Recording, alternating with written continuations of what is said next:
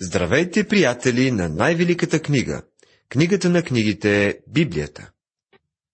Надяваме се, че нашето последователно изучаване ще ви помогне да разберете повече от Светото Писание и да се укрепите във вяра.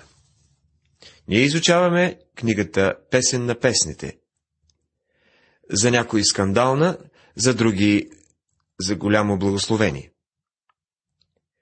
Това, което е основно значение за нас в нашето изследване, е приложението на тази книга като вярващи. Тя е картина на красивите любовни взаимоотношения между вярващият и Господ Исус Христос.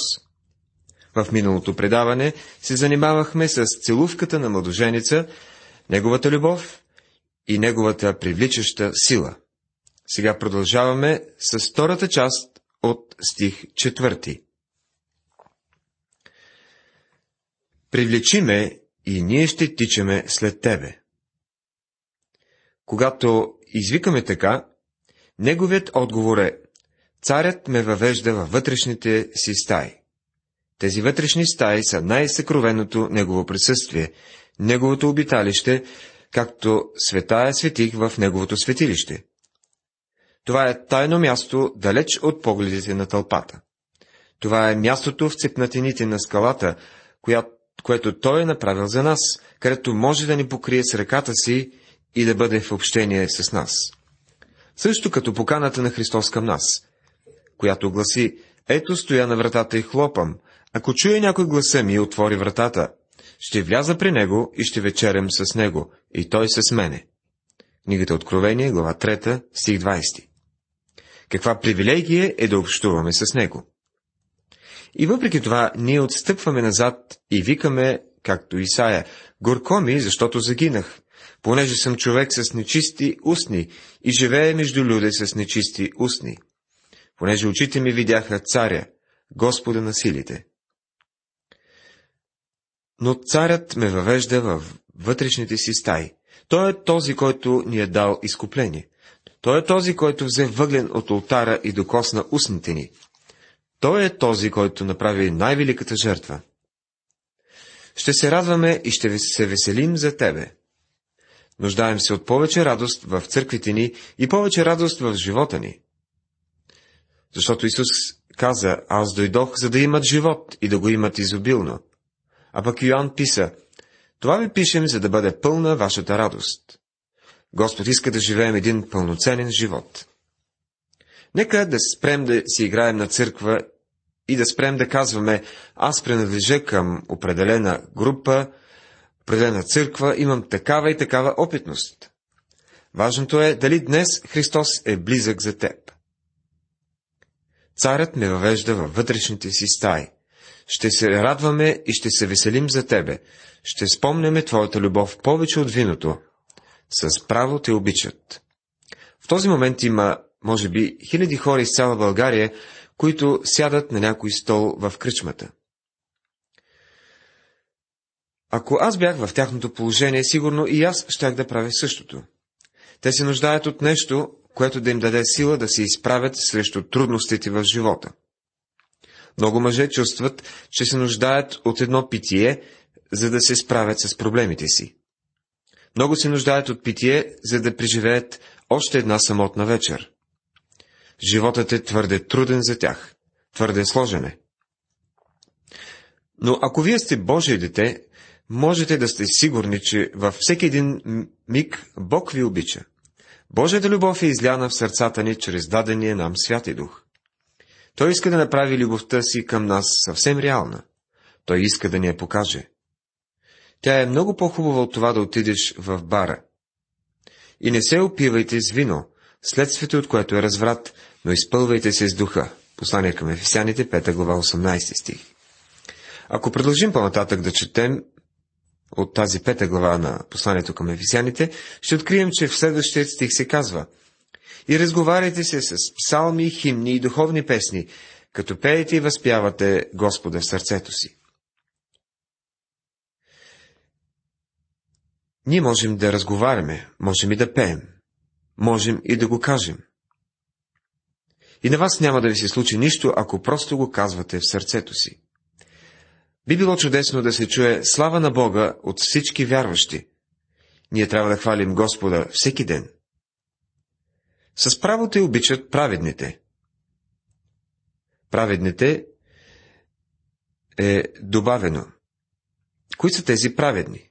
Това са тези, които принадлежат на Бога. Това са онези, които са му казвали «привлечиме». Той ги е поставил на нозете им и те тичат състезанието на живота, гледайки към Исус, авторът и усъвършителя на тяхната вяра. Можем да заявим, че християнският живот е една любовна авантюра. Ние обичаме Бога, защото Той пръв ни възлюби. Той ни обичаше достатъчно много, че да даде себе си за нас. Сега Той ни казва, искам любовта ти. Това е твоят знак. Ако не го обичаш, просто не продължавай да се преструваш. Бъди искрен и сложи край на това. Всичко е безсмислено, ако не го обичаш. Сега слушайте любящият отклик на вярващият, записан в 63-я псалом. Боже, Ти си мой Бог. От ранина те търся. Душата ми жадува за Тебе. Плътта ми те ожида в една пуста, изнорена и безводна земя. Приятелю, ти жаден ли си за Исус? Той ни каза, ако някой е жаден, нека дойде при мене и да пие. Евангелие от Йоанна, 7 глава, 37 стих. Понеже Твоето милосърдие е по-желателно от живота, устните ми ще те хвалят. Така ще те благославям, докато съм жив. В Твоето име ще издигам ръцете си. Като от ластина и мас ще се насити душата ми. И с радостни устни ще те славословят устата ми. Псалом 63, 3 до 5 стихове. Нека устата ни не спират да го хвалят. И седмият стих. Понеже ти си бил немощ на мене и по цянката на твоите крила ще се радвам. Спомнете си, че Господ Исус каза, че иска да събере всички израелтяни под крилата си, както квачка събира пилитата си. Това ни показва неговата любов и огромното му желание да защити беззащитните от зло. Душата ми се прилепва към тебе. Твоята десница ме подпира, а уния, които търсят душата ми, ще бъдат погубени, ще слязат в дълбочините на земята, ще бъдат съсипани от силата на меча, ще бъдат дял на чакали. А царят ще се весели в Бога. Всеки, който се кълне в Неговото име, ще се хвали. Но устата на уния, които говорят лъжи, ще се затворят. Псалом 63 от 8 до 11 стихове. Това е една славна картина на посвещението на вярващият на Христос. В следващите стихове, 5 и 6 от глава 1, ще говорим за почернялото от слънцето слугинче. Чуйте тези стихове. Черна съм, но хубава, Ерусалимски дъщери, като кидарските шатри, като Соломоновите завеси. Не ме гледайте, че съм почерняла, понеже слънцето ме е припърлило. Синовете на майка ми, като се разгневиха на мене, поставиха ме пазачка на лозята. Но своето лозе не опазих. Кидарските шатри, които се споменават, са били направени от кожата на черни овце и черни кози. В тази земя дори и днес човек може да види много от тези номади, които имат черни шатри. Когато невястата казва, че е почерняла, тя не говори за расата си. Тя беше еврейка от областта Шунем. Тя самата обяснява защо е такава. Нейното семейство е било земеделско и обработвало лозе, което е собственост на цар Соломон, и изкарвало хляба си, обработвайки това лозе. Тя е обгорена от слънцето. Почерняла съм, защото слънцето ме е припърлило. Силуамката е почерняла, но е красива. Днес чуваме, че е хубаво да имаш тен. Може наистина да е така. Но само когато сърцето ти е право пред Бога. Пигментацията на кожата няма голяма важност. Състоянието на сърцето е това, което е от значение. Интересно е, че повечето от слънчевите лъчи не са вредни за кожата. Само ултравиолетовите лъчи са тези, които изгарят кожата. Тези лъчи могат да преминат през облаците, така че човек може да изгори и в облачен ден без да усети. Докторите предупреждават да не се излагаме на пряка слънчева светлина за дълго време. Ултравиолетовите лъчи могат да ви изгорят и да причинят рак. Много хора си мислят, че могат да застанат в Божията светлина без покритие. Никой не може да дойде в святото присъствие на Бога, без да е покрит с Христовата праведност. Това е нашата защита, което още означава да си покрит с Неговите крила. Ние с вас се нуждаем да бъдем покрити и облечени в Христовата правда, за да влезем в Божието присъствие. Сега нека се върнем към момичето, което беше почерняло от слънцето. Тя работеше на открито, защото синовете на майка й бяха ядосани и я накараха да пази лозето. Тогава тя казва, но своето лозе не опазих. Това е портрета на невястата, който тя сама рисува. Тя имаше естествена красота, но нямаше с какво да си похвали, защото не беше имала възможност да се погрижи за себе си. Тя нямаше време да се погрижи за красотата си. Нямаше възможност да отиде и да си направи прическа. Не й бяха, не й бяха правили маски на лицето. Не би имала възможност да направи каквото и да било, за да подчертае хубостта си. Тя беше пренебрегнала всичко това, защото трябваше да работи усилено. Човечеството не е красиво в Божието присъствие. Понякога си мислим, че причината, поради която Бог се интересува от нас, защото е защото сме добри, защото сме сладки Негови деца. Ние всъщност сме грозни и почернели от слънцето. Не сме привлекателни за Него, такива каквито сме, но Той казва, че ще ни направи своя красива невяста. Това е красивата картина, дадена ни в петата глава на посланието към ефисяните. Примерът, даден на съпрузите, е любовта на Христос към църквата. Мъже, любете жените си, както и Христос възлюби църквата и предаде себе си за нея, за да я освети, като е очистил с водно умиване чрез Словото, за да я представи на себе си църква славна, без петно или бръчка или друго такова нещо, но да бъде свята и непорочна. Както виждате, Христос ни променя, за да станем красиви. Той ще ни превърне в Негова невяста, без петно и бръчка, свята и без недостатък.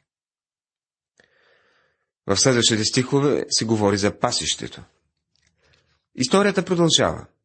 Силуамката говори с овчарят, който току-що е срещнала. В стих 7 четем. Кажи ми ти, кого люби душата ми, къде пасеш стадото си, къде го успокояваш на пладне? Че защо да съм като една, която се изките край стадата на твоите другари? Той изглеждаше необикновен овчар, защото нямаше никакви овце около себе си. Така че тя го попита за овцете му. Овчарът отклоняваше отговора. Сега нека да погледнем под повърхността и да открием нещо много ценно. Господ Исус каза, Аз съм добрият пастир и познавам моите, и моите мене познават. И други овце имам, които не са от тая кошара. И тях трябва да доведа. И ще чуят гласа ми, и ще станат едно стадо с един пастир. Евангелие от Йоанна, глава 10, стихове 14 и 16. Всички ние имаме склонността да задаваме въпроси, както силамката попита овчара за другите овце, за езичниците. Те загубени ли са? Искаме да знаем за доктрината за избирането. Искаме да знаем за този и за онзи. Спасен ли е или не? Имаме склонност да съдим в сърцето си тези, които са около нас. Вместо да попитаме за позицията, която вземат в Христа другите, нека първо се уверим, че и ние сме сред Неговите овце. Това трябва да е главната ни цел. Овчарът и отговори. Ако ти не знаеш хубавице между жените, излез по дирите на стадата и паси яретата си при шатрите на овчарите. Глава 1 стих 8 това ще е отговорът на Господ Исус към нас. Паси яритата си. малките агънца трябва да бъдат нахранени и всички ние, приятели, попадаме в тази класификация. Апостол Петър го обяснява последният начин. Пожелавайте като новородени младенци чистото духовно мляко, за да пораснете чрез него към спасение. Първо послание на Петър, 2 глава, 2 стих. Паси и яретата си при шатрите на овчарите. Вярващите трябва да си хранят край шатрите на пастирите си, защото там тревата е необикновено зелена. Разбира се, това, с което се храним, е Божието Слово. Не можем да нахраним другите и да, да им говорим за радостта от четенето на Божието Слово, ако това не носи радост първо на нас. Хърбърт говори за това със следните редове. Душата ми, овчар е също. Храни цяло стадо тя. От мисли, думи и дела, Словото ти пазбище е, потоците Твоята благодат, които пазят ни от глад. Ние трябва да се храним с Божието Слово, за да можем да занесем Словото и на другите. Невястата Христова, която ще застане един ден пред Него, днес трябва да се разпростран... да разпространява Неговото Слово. Като тяло от вярващи, ние сякаш се проваляме в тази си мисия. Следващият израз е, ако ти не знаеш хубавице между жените. Има много неща, на които не знаем отговора. Аз се опитвах по-рано да намеря отговор на всичко, но ми дадоха добър съвет. Не позволявай на това, което не знаеш, да попречи на това, което знаеш. Знаеш ли, че Христос умря за греховете ти? Знаеш ли, че трябва да уповаваш на Него? Можеш да кажеш, аз знам, че моят изкупител е жив, с думите на Йов. Можеш да кажеш, знам в кого съм повярвал, с думите на Павел. Павел можеше да го каже, но аз не знам, не намирам никъде той да казва, че знае всичко за доктрината за избора. Така че, нека не позволяваме на това, което не знаем, да пречи на това, което знаем. Това казва овчаря на момичето тук. Не се притеснявай за това, което не знаеш. Просто се постарай да нахраниш своите овце. Това е твоята отговорност. Разказват за една жена, болна на легло в Охайо, която слуша американското предаване Пътуване през Библията. Тя се е свързвала с около хиляда души всеки месец и ги молил да слушат как се проповядва Библията по радиото. Така тя се превърнала в истински мисионер. Сигурен съм, че тя си задава много въпроси за неща, които не знае. Но тя не прекарва времето си, задавайки въпроси, а в разнасене на Божието Слово. Точно това казва овчаря на момичето. Той казва, не, ти, ти не трябва да знаеш всичко за другите овце. Просто храни своите си. Постарай се да разпространяваш колкото се може повече Божието Слово. И накрая ще поговорим за украсата на невестата. Овчарят използва едно сравнение в следващия стих. Уподобихте, любезна моя, на конете от фараоновите колесници. Песен на песните, първа глава, 9 стих. Както споменах и преди, когато се използва думата любезна моя, тогава младоженецът говори за своята невяста. Когато срещаме употребен израз за моят възлюбен, тогава невястата говори за младоженеца. Уподобихте, любезна моя, на конете от фараоновите колесници. Когато Моисей и израелтяните достигнаха до Червеното море в своето бягство от Египет, те установиха, че всяко отстъпление е блокирано от колесниците на фараона, които приближавах много бързо. Това беше страшна армия с коне и колесници и знамена, които се вееха над колесниците. Гледката беше много страшна. Младоженецът казва, че е завладян от красотата на това селско момиче. Тя не притежаваше грацията на царските придворни. Никога не се беше грижила за красотата си. Никога не се беше грижила за себе си. Но имаше стряскаща естествена красота. Той продължава с нещата, които е забелязал в нея. Красиви са твоите бузи с плетенки и шията ти с огърлици. Ще ти направим златни плетеници с сребърни копчета. Песен на песните, глава 1, стихове 10 и 11. Твоите бузи сплетенки. Вратът ти е красив. Колко прекрасно и интимно е всичко описано. Той казва, че възнамерява да я покрие с бижута. Той вижда бузите и красиви и покрити с бижута, врата и с златни веришки. Той говори за частите на тялото, които са привлекателни в една любовна връзка. Сигурен съм, че тук има много жени, които са забелязали миглите на своите съпрузи. Забелязали са физиката му, а съпрузите са забелязали бузите и очите на своите съпруги и дори малките уши и всякакви други подробности. Той говори за това момиче, което ще бъде негова съпруга. В духовен смисъл невястата е църквата, а младоженеца е Господ Исус Христос. Той намира ли църквата за красива? Приятелю, когато той ни намери, ние просто бяхме едни погиващи грешници. Силуамката поне имаше някаква естествена красота, въпреки че беше пренебрегната. Но ние нямахме дори и това. Нямаше нищо в нас, което да привлече Христос. Но ние ни му дадахме нищо. Той ни дава всичко. Същата картина може да се приложи и за Израел. Когато Бог дойде, за да избави израелтяните, той ни каза, ще ви освободя, защото сте по-висши хора. Вие сте по-висши от египтяните. Не, те не бяха такива. Всъщност те бяха малки и нищожни. Нито пък каза, толкова си бил верен към мен. Те бяха неверни. Израелтяните бяха оставили Бога. Бяха му обгърн, обърнали гръб и се бяха предали на аморалност. Тогава какво накара Бог да ги спаси? Защото той си губи времето с тях. Отговорът изрече Моисей.